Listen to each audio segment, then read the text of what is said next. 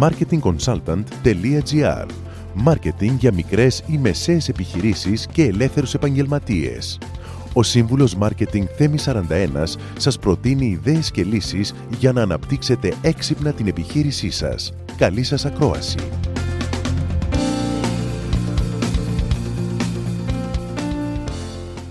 Δεν έχετε, αλλά έχει έρθει η ώρα να καλωσορίσω εδώ στο, στο, στο στούντιο το Μάγκη, όχι βασικά, γιατί δεν επιτρέπονται λόγω κορονοϊού οι καλεσμένοι πια στο στούντιο, μέσω τηλεφώνου όμως, αλλά ε, είναι σαν να είναι εδώ. Το Χαράλαμπο Πετρά, ο οποίος είναι ψυχολόγος, ψυχοθεραπευτής και coach. Καλησπέρα, πώς είσαι; Χαράλαμπο; Καλησπέρα Θέμη, είμαι πολύ καλά και είμαι και πάρα πολύ χαρούμενος που μιλάμε ξανά μαζί. Και εγώ χαίρομαι πολύ, μου έχεις λείψει γιατί πάντα μου λες ωραία πράγματα και στην τηλεόραση και στο ραδιόφωνο. Ε, και σήμερα είμαστε εδώ να συζητήσουμε ένα θέμα το οποίο είναι hot, είναι της περίοδου, ο κόσμος είναι σπίτι και ακούει ε, και είμαστε εδώ να σου πούμε την αλήθεια, τι θα συμβεί και τι συμβαίνει Lockdown λοιπόν. Πόσο έχουμε συνηθίσει την έννοια του lockdown; Μας βλέπω πιο εξοικειωμένους θέλω να σου πω. Ε, νομίζω ότι αυτό είναι μια αλήθεια. Αν και προς το παρόν έχουμε την υποκειμενική κατανόηση του καθενός μας, δεν έχει τελειώσει το φαινόμενο για να το αξιολογήσουμε συνολικά. Είμαστε μέσα δηλαδή την εξέλιξη, την εξέλιξη του φαινομένου. Ε, νομίζω ότι είμαστε πιο εξοικειωμένοι γιατί ούτως ή άλλως αυτό το δεύτερο lockdown είναι κομμάτι, μέρος μιας γενικότερης κρίσης στην οποία έχουμε εκτεθεί από το Μάρτιο πιο καλά και έτσι νομίζω ότι δεν είναι κάτι εντελώς καινούριο. Ούτως ή άλλως, οι συζητήσεις που είχαμε και για το πρώτο lockdown είναι ότι αν εξαιρέσει κανείς τους, τους πιο έτσι, ψυχικά ή οργανικά ή και οικονομικά ευάλωτους ανθρώπους, δεν φαίνεται να τραυμάτισε τόσο πολύ την κοινωνία πέρα από κάποιες αντιδράσεις και πέρα από τις ήδη ευαίσθητες και ευάλωτες ομάδες που έπρεπε να προστατεύσουμε. Οπότε νομίζω ότι είμαστε πιο εξοικειωμένοι. Ε, ίσως είμαστε και πιο εξοικειωμένοι στους τρόπους να γλιτώσουμε μερικά πράγματα έτσι με ένα ιδιαίτερο ελληνικό τρόπο. Ε, αλλά θα το δούμε πώς θα πάει και μέχρι τέλος του μηνός. Δηλαδή δεν υπάρχουν ψυχολογικοί κίνδυνοι από το lockdown; Ε, ψυχολογικοί κίνδυνοι υπάρχουν πάντοτε με ποια έννοια; Είναι βέβαιο ότι σε καταστάσεις όπου η πίεση αυξάνεται από τις ε, περιβαλλοντικές συνθήκες και εδώ εννοώ και κοινωνικά και οικονομικά και θεσμικά και υγειονομικά ε, άρα όταν οι συνθήκες γίνονται πιο σκληρές ξέρουμε ότι θα αυξηθούν οι συναισθηματικές εμπειρίες του άγχους, του φόβου, της θλίψης. Οπότε αυτό θα έχει ένα αντίκτυπο συναισθηματικό στην ψυχολογία των ανθρώπων. Αλλά σε ποιο βαθμό αυτό θα κλιμακώσει και τι συνέπειες θα έχει για τον καθένα ξεχωριστά σε επίπεδο λειτουργικότητας, αυτό εξαρτάται και από την προσωπικότητα του κάθε ανθρώπου, τα κουμάντα του μερικές φορές όπως λέμε και να δούμε τελικά ε, πόσο ευάλωτος είναι κάποιος ψυχικά και οργανικά ε, από τη μεριά της ιατρικής ε, για να μπορέσει να το αντιμετωπίσει. Άρα κίνδυνος υπάρχει κυρίως στους ανθρώπους που είναι οργανικά και ψυχικά πιο ευάλωτοι από το μέσο όρο του πληθυσμού. OK. Okay. Παρ' όλα αυτά όμως, ένα lockdown, όπως το, πώς το είπε ο Μπαμπινιώτης τώρα, περιορισμός. Α, ναι, το, το, ήθελα να το δω, δεν πρόλαβα να το ναι, Ναι, βγήκε και μας είπε ότι πρέπει να μην το λέμε lockdown γιατί δεν είναι δόκιμο. Υπάρχει και ελληνικός. Περιορισμός, νομίζω. Μπορεί. Ε, OK, okay. ας το κάνουμε περιορισμό για σήμερα. θα, το, θα το δω όμως και θα σου πω καθώς μου απαντάς okay. στην ερώτηση. Είναι μια έλλειψη ελευθερίας. Ναι. Ε, Πώς πρέπει να αντιμετωπίσουμε ως state of mind αυτή την έλλειψη ελευθερίας. Ε, με μία φράση και μετά να τη συζητήσουμε περισσότερο, ως ενεργητική αντιμετώπιση.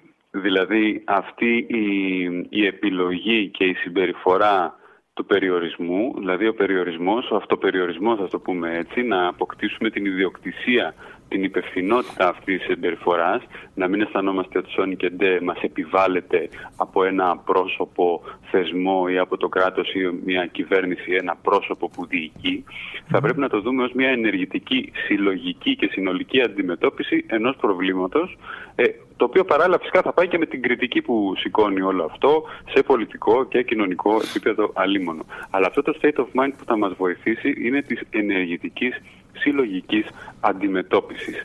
Ε, ούτως ή άλλως, ε, από τη στιγμή που ζούμε και οργανωνόμαστε σε μια κοινωνία και σε, μικρο, σε ομάδες και μικροκλίμακας, από μια παρέα μέχρι μια επιχείρηση με κάποια άτομα, την κοινωνία ολόκληρη, το κράτος μας, ε, πάντοτε η σχέση ανάμεσα στην ε, δομή που διοικεί και οργανώνει τη συνύπαρξη και το άτομο ως ελεύθερη βούληση και, και συμπεριφορά υπάρχει. Δηλαδή από τη στιγμή που συμβιώνουμε σε μια κοινωνια η ελευθερία μας όπως λέμε τελειώνει εκεί που ξεκινάει και του άλλου. Δηλαδή πάντα υπάρχουν κάποια όρια.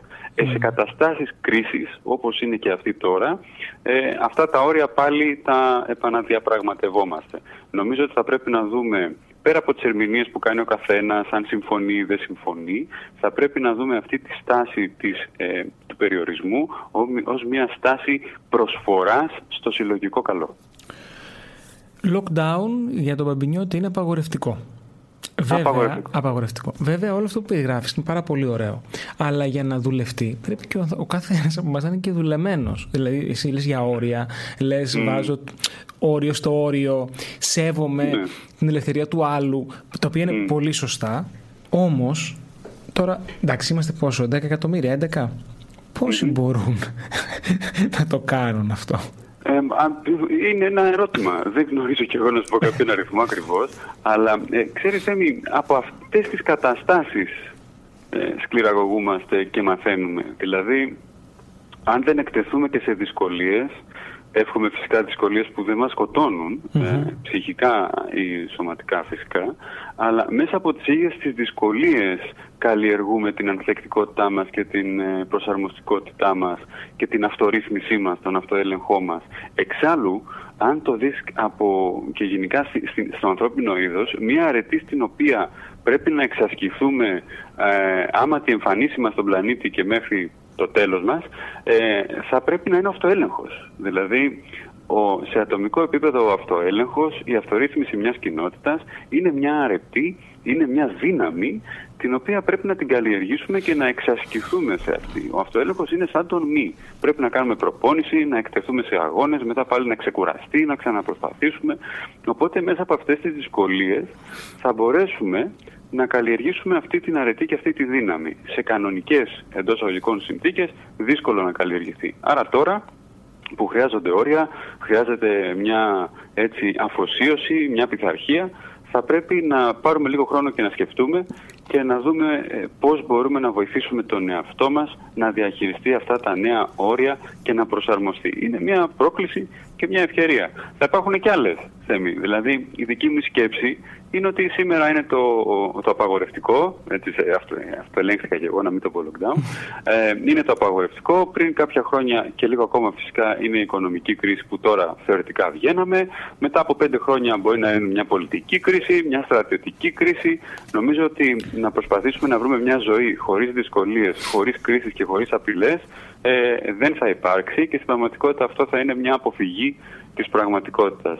Δεν ξέρω πώς μεγαλώσαμε κιόλας και μια φορά αναρωτιέμαι κι εγώ σε αυτές τις περιόδους τις δύσκολες ε, πώς μεγαλώσαμε με αυτό το αφήγημα ότι όλα θα πάνε καλά, ε, τέλειωσε τη σχολή σου να βρεις μια δουλειά στο δημόσιο, ε, να βγάζεις πολλά λεφτά χωρίς να κουράζεσαι.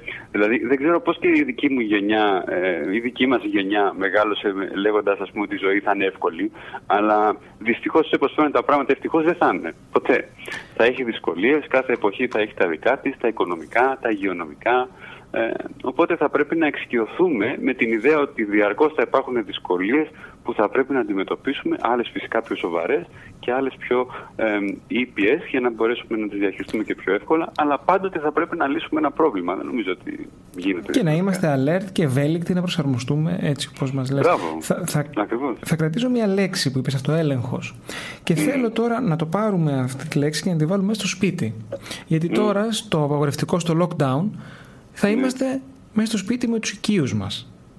Και εντάξει, οι πιο, οι πιο μικροί ίσως με, με τους γονείς τους, οι πιο μεγάλοι με τις σχέσεις τους συντρόφους τους, τους ε, συζύγους τους. Ναι. Πώς επηρεάζουν τις σχέσεις μας ε, μέσα σε, μια, σε ένα lockdown με τους οικείους μας; Ε, υπάρχει κάποιο checklist επιτυχίας; Και ευτυχίας, γιατί είναι ευτυχίας θα σου πω. Υπάρχει ένα, ένα και μόνο στη λίστα θα το πω λιγάκι περιγραφικά. Ε, πόσο σπουδαίο πράγμα είναι να μπορώ να συνεπάρξω με τον άλλον στη σιωπή χωρίς κατά ανάγκη να πω ή να κάνω κάτι; Να ανεχτώ την παρουσία του. Να ανεχτώ την παρουσία μου στο χώρο. Ξέρεις, τα μεγαλύτερα προβλήματα συνήθως ξεκινάνε να τα μένουμε μόνοι μας με τον εαυτό μας, μόνοι μας με τον σύντροφό μας, μόνοι μας με τους γονείς μας ή άλλους αγαπημένους και συγγενείς έτσι, που συμβιώνουμε πολύ πολύ κοντά.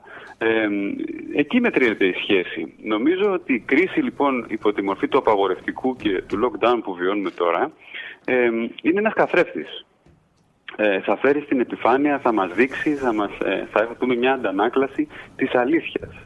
Οι σχέσεις δεν θα επηρεαστούν από την κρίση σε μια ευθεία γραμμή. Όμως η κρίση θα δοκιμάσει τις σχέσεις.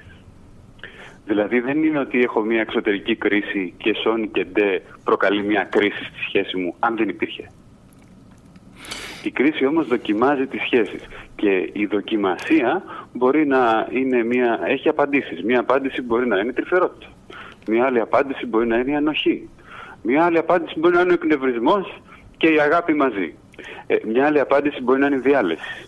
Μια άλλη απάντηση της σχέσης στην κρίση μπορεί να είναι η αναγνώριση ότι ουδέποτε υπήρχε σχέση. Απλά υπήρχε μια συνεργασία και μια συγκατοίκηση, να το πούμε έτσι.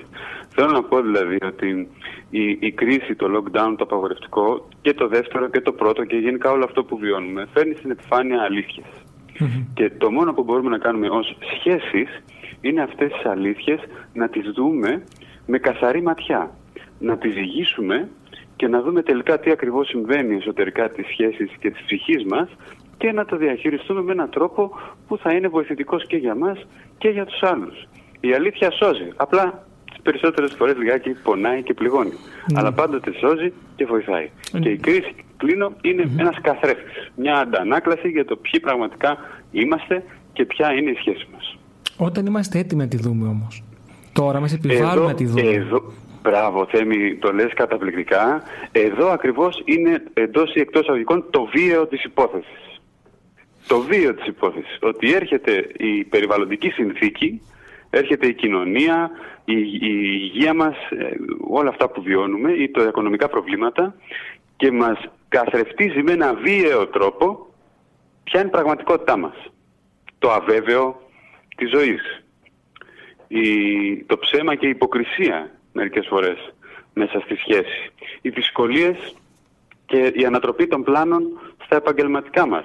Δηλαδή έρχεται όλα αυτά, δεν είναι έξω από τη ζωή, είναι αληθινά πράγματα, είναι πραγματικότητες, οι οποίες όμως αντανακλώνται και έρχονται στην επιφάνεια με ένα βίαιο τρόπο, με ένα, γιατί το απροσδόκητο πάντα έχει μια, ένα βίο, μια βίαιη πτυχή. Και όχι απλά υπάρχει απροσδόκητη αντανάκλαση εκεί που δεν το περιμένουμε της αλήθειας, αλλά απειλείται ταυτόχρονα και η υγεία μας ως ένα βαθμό, για κάποιους περισσότερο, για κάποιους περισσότερο, ε, λιγότερο, οι οικονομικές μας καταστάσεις, για άλλους περισσότερο, για άλλους λιγότερο. Άρα λοιπόν έχουμε έναν ερχομό μιας κατάστασης που βιαίως μας φέρνει σε επαφή με την αλήθεια και εδώ θα έχουμε και πολύ μεγάλες αντιδράσεις από κάποιους ανθρώπους, από άρνηση, πολύ αυξημένο άγχος και άλλα πράγματα ε, και φυσικά ταυτόχρονα μας καλεί να αντιμετωπίσουμε και την αλήθεια που αναδύεται και το αντικειμενικό πρόβλημα σε οικονομικό και υγειονομικό επίπεδο που έχει προκύψει. Είναι αρκετά πολύπλοκη η κατάσταση. Ναι, δεν ακούγεται καθόλου εύκολο. Καθόλου. Ε, αν πάμε τώρα στο φιλικό επίπεδο, δεν μπορούμε να δούμε τους φίλους μας. Τους βλέπουμε μέσα από το Viber, μέσα από το Messenger, μέσα από το FaceTime. Ε, έχει έρθει το ίντερνετ να αντικαταστήσει τις σχέσεις mm. επαφής. Οι άνθρωποι είναι, mm. είναι όντα επαφής, νομίζω, οι περισσότεροι mm. τουλάχιστον. Άρα λοιπόν πώς έχει έρθει το ίντερνετ να αντικαταστήσει αυτές τις ουσιαστικές σχέσεις επαφής; Πώς πρέπει να αντιμετωπίσουμε αυτό που ίσως κάποιος πει αποξένωση; Ε, νομίζω ότι είναι μια αποξένωση και ο, ο, ο φόβος, ας πούμε, η ανησυχία του να αισθανθεί κανείς αποξενωμένος και απομονωμένος είναι ένας φόβος που έχει αναφορά άμεση, δηλαδή είναι μια φοβία έχει μια αναφορά άμεση στην πραγματικότητα ε, και των πραγμάτων. Θέλουμε να νιώσουμε τον άλλον, να έρθουμε κοντά του, να ενεργοποιηθούν οι αισθήσεις μας, να συλλέξουμε πληροφορίες ε, από τη μυρωδιά του, την κινησιολογία του, την εξολεκτική του επικοινωνία, το ύφος του, να αγγιχτούμε είτε με επαγγελματικό είτε με συντροφικό τρόπο, οικογενειακό. Ε, όλα αυτά τα αγγίγματα, το ρεπερτόριο αγγιγμάτων που έχουμε, το σώμα συμμετέχει στη σχέση, σε όλες τις σχέσεις με έναν τρόπο. Ε, συνεπώς όλα αυτά είναι αναγκαίες συνθήκες για τον άνθρωπο να τις βιώνει και δεν είναι απλά μια πολυτέλεια ε, η ανθρώπινη επαφή. Σίγουρα το ίντερνετ δεν μπορεί να αντικαταστήσει τα πάντα. Ε, αλίμονο, μα δεν ξέρω αν είναι και αυτό το αίτημα. Δηλαδή δεν θα πρέπει εδώ να κάνουμε κι εμείς μια μεγέθυνση ότι τώρα όλα θα γίνονται μέσω διαδικτύου. Όχι, δεν θα γίνονται όλα μέσω διαδικτύου, για ένα μήνα όμως θα γίνονται. Άρα βάζεις δηλαδή, ένα χρονικό διάστημα. Μπράβο, μπράβο. Εδώ θα πρέπει να το δούμε ως μια παρένθεση, άσχετα φυσικά αν αυτό που λέμε ψηφιακός μετασχηματισμός έχει επιταχυνθεί σε επίπεδο εμπορικών συναλλαγών, επιχειρηματικών πλάνων, ε, το να επικοινωνήσουμε με ανθρώπους που είναι ήδη πολύ μακριά από εμά σε άλλη πόλη, σε άλλη χώρα ίσως και τα λοιπά, και σε άλλη ήπειρο.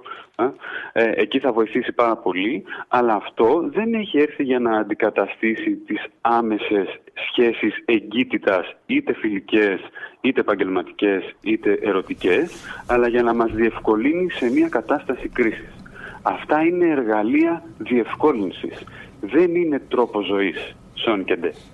Μας διευκολύνουν σε μια εποχή πολύ πολύ με, μεγάλης δυσκολίας και επικινδυνότητα και μάλιστα συγκριτικά με το παρελθόν, εμείς στο 2020 έχουμε πολύ περισσότερα, πολλά περισσότερα τεχνολογικά εργαλεία για να αντιμετωπίσουμε αυτή την κρίση, είτε σε επικοινωνιακό επίπεδο επικοινωνίας, είτε σε επίπεδο ιατρικής από προηγούμενους αιώνες. Έτσι, οι υγειονομικές κρίσεις δεν είναι καινούργιες, απλά η γενιά μας δεν είχε εκτεθεί τόσο πολύ σε αυτές, όπως δεν έχει εκτεθεί και σε πολέμους.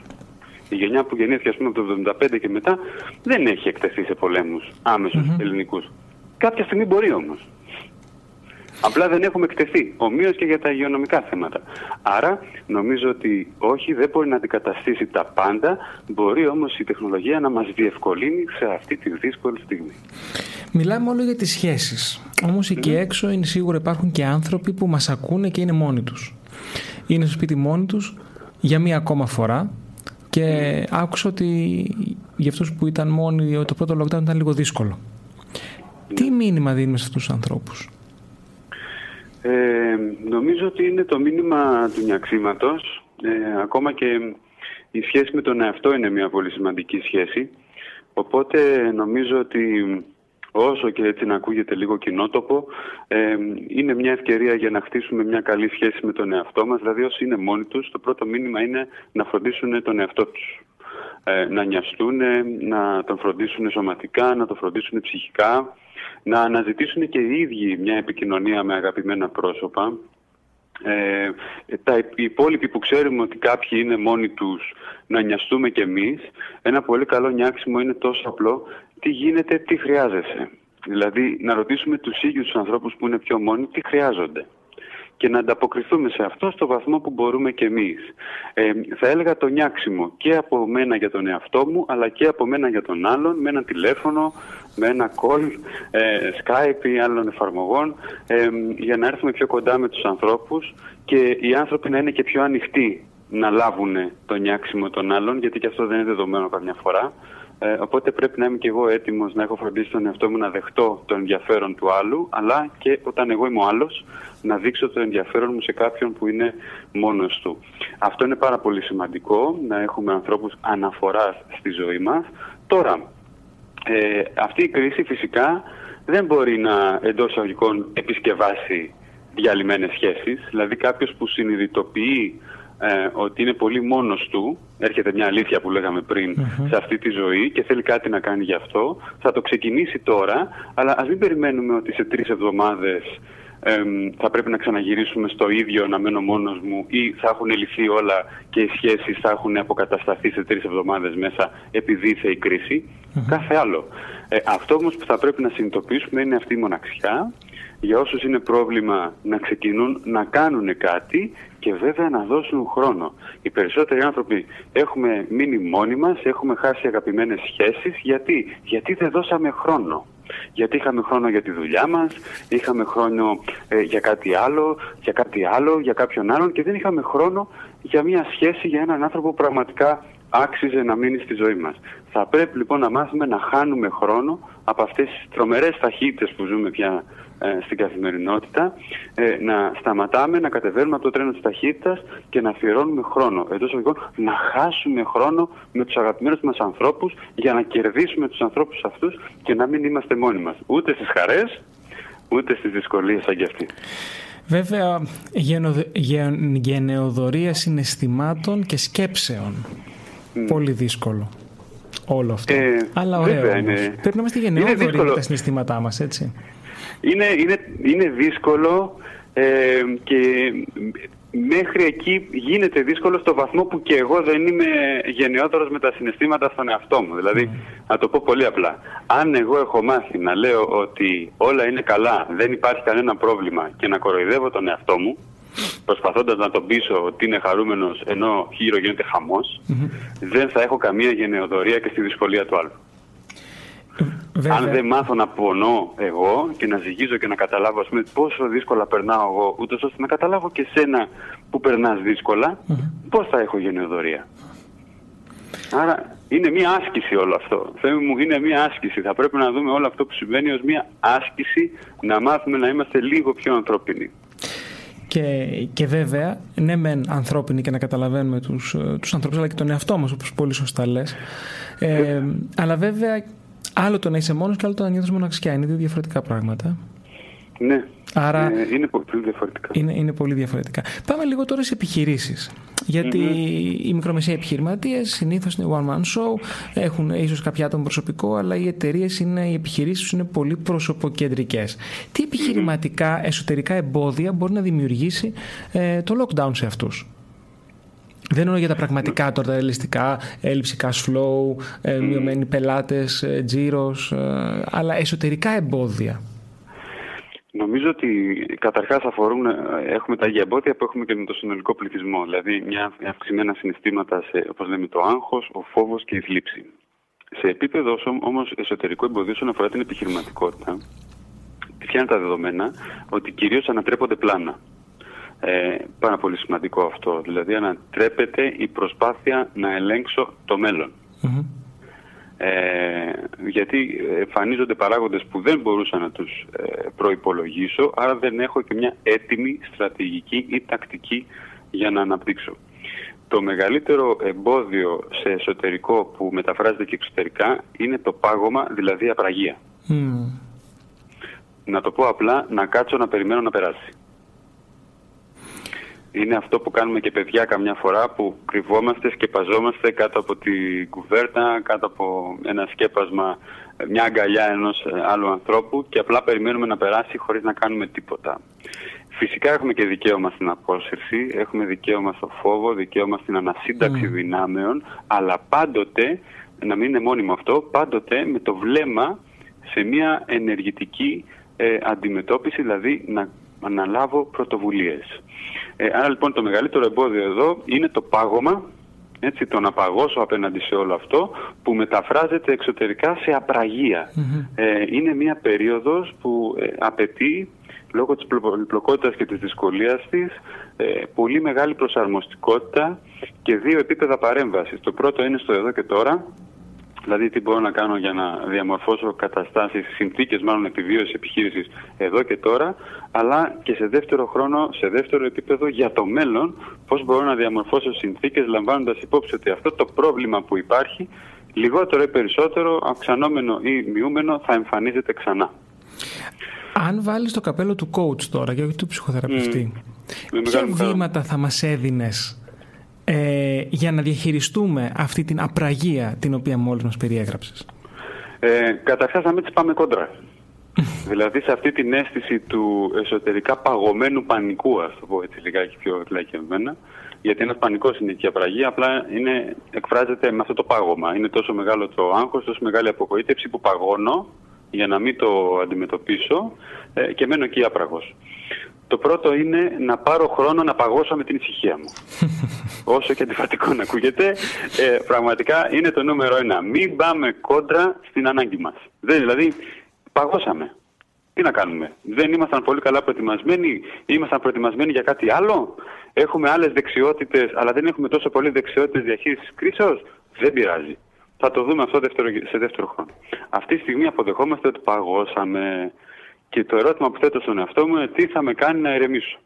Να μείνω λίγο μόνος μου, να συζητήσω για κάτι άλλο, να πάω μια βόλτα με το SMS ε, που πρέπει να περπατήσουμε πια. Δεν ξέρω, αλλά ο καθένας θα πρέπει να βρει τρόπους για να αποδεχτεί και να γλυκάνει λίγο αυτή την απραγία του.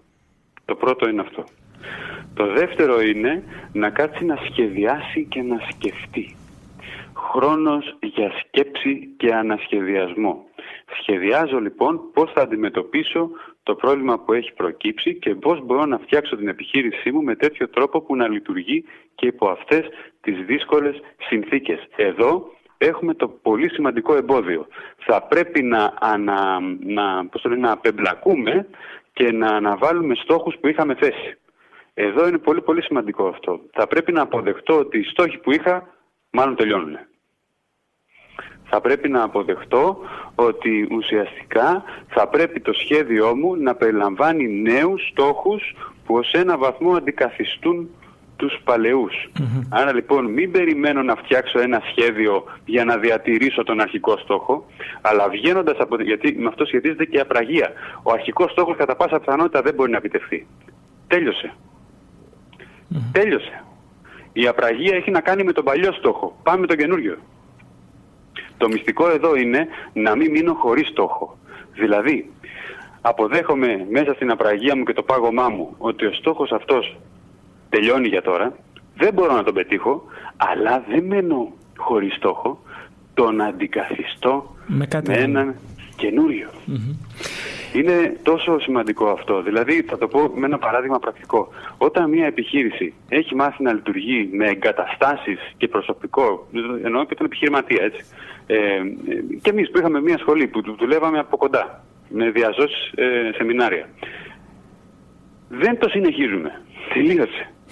δηλαδή δεν θα κάτσουμε να σκεφτούμε πώς μπορώ να διατηρήσω το προηγούμενο, γιατί θα μείνω άπραγος. Δεν μπορείς να διατηρήσεις το προηγούμενο. Δεν γίνεται, σωστά.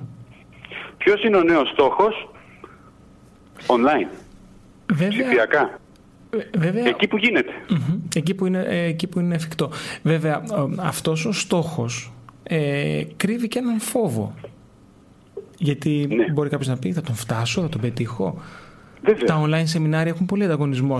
Μια και το παράδειγμα λέει τώρα. Ο κάθε, ο κάθε πικραμένος βγαίνει με την κάμερά του και κάνει ένα, ένα σεμινάριο. ναι. ναι. Ε, Πώς μπορούμε να το κάνουμε αυτό το φόβο, δημιουργικό φόβο. Υπάρχει κάποιο ε, τρικ; Ναι, πώς δεν υπάρχει. να τον αφήσουμε να μας τρομάξει.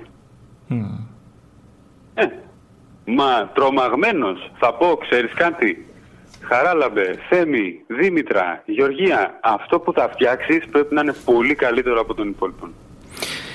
Ε, OK, okay, βέβαια, οι, οι στόχοι. Ε, πόσο, πόσο νόημα έχει να θέτεις σήμερα επιχειρηματικούς στόχους όταν το περιβάλλον είναι τόσο αβέβαιο. Γιατί και αν δεν υλοποιηθούν αυτοί οι στόχοι, τι θα πούμε στον εαυτό μας μετά; ερώτηση. Θέμη, σε ευχαριστώ πάρα πολύ.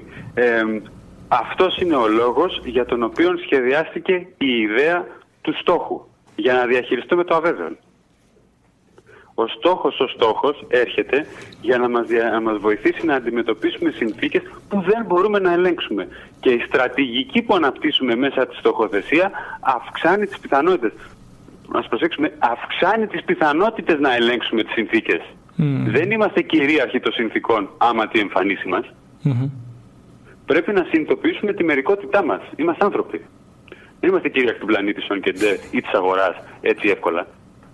Θα, άρα ο στόχος έρχεται ως διαδικασία, δηλαδή προσδοκώ ένα μέλλον. Το στόχος δεν είχα κάνει το σήμερα, προσδοκώ ένα μέλλον. Ένα μέλλον καλύτερο, με επιτυχία, με κέρδη, με, με, με, με. όλα αυτά, με ανάπτυξη. Τέλεια. Αναπτύσσω μια στρατηγική και πλανάρω και σχεδιάσω για να πετύχω, δηλαδή να υλοποιήσω κάτι που ακόμα δεν συμβαίνει, Άρα, πετυχαίνοντάς το, να διαμορφώσω συνθήκες που σήμερα δεν υπάρχουν. Άρα, να αλλάξω το περιβάλλον σήμερα και να διαμορφώσω ένα πιο ευνοϊκό περιβάλλον για μένα. Την επιχείρησή μου, την οικογένειά μου, ό,τι θέλω καθένας. Άρα, λοιπόν, ο στόχος υπάρχει για να ελέγξω όσο μπορώ το αβέβαιο. Άρα, η αβεβαιότητα είναι συστατικό στοιχείο της στοχοθεσίας. Αυτό που θα πρέπει όμως να ξεχωρίσουμε είναι ότι εμείς ορίζουμε τους στόχους και όχι οι στόχοι εμάς.